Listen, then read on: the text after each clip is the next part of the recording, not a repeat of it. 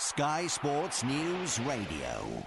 Not surprised at all. Um, you know, I don't know how much more Steven's got to offer when it comes to international football. You know, he probably obviously wants to prolong his career with Liverpool as long as he can. You know, his uh, ambition, I'm sure, is to uh, win the Premier League with Liverpool. Um, and he probably feels that the next couple of years are going to be pivotal to that. Now, he's represented England with distinction over quite a number of years. He's been to numerous tournaments.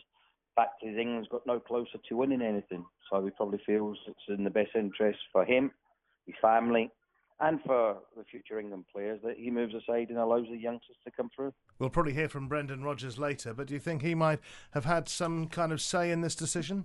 None, I don't think. I think Steven's a big enough character to know when it's right to move on. You know, um, I'm sure he enjoyed his experience as being captain of England at the World Cup a few months ago, or a few weeks ago. But the truth is, is that you know England got knocked out in the first round, and you know he probably feels you know another two years campaigning to get to uh, the 20, uh, 2016 European Championships, uh, and at his age, is that something that he really wants to go through? You know, more time away from his family, which I'm sure is usually important to him at the moment. But prolonging his career at the highest level is, is the most important thing to him. Uh, and as I say, it gives the younger players the opportunity what they can do. Probably he could have gone on to beat David Beckham's record, couldn't he, for, for an outfield player? What does it tell us about Steven Gerrard, the man, that he's decided to call it quits now rather than just chase a record?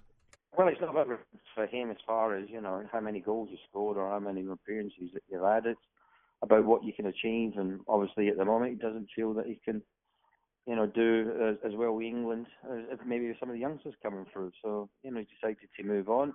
I think it's the perfect time, and I actually, you know, said a few months ago this would probably happen. You know, I, I, I sort of could understand what was going on if if he didn't have a successful time with England, or even if he did, you know, it was a good time to to, to bow out. You know, he's done everything that he could. He's got over a hundred caps, um, and you know, he's probably gone as far as he, he can in that department, and he just feels it's time now for some of the youngsters to come in, and I'm sure, you know, Roy Hodgson would like to have had him around a little bit longer, but at the same time realises that you know he's uh, he's interested in trying to do uh, as best he can for Liverpool Football Club now. This audio is brought to you by Sky Sports News Radio.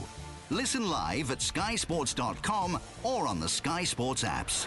Give us 15 minutes and we'll give you the day's sports news.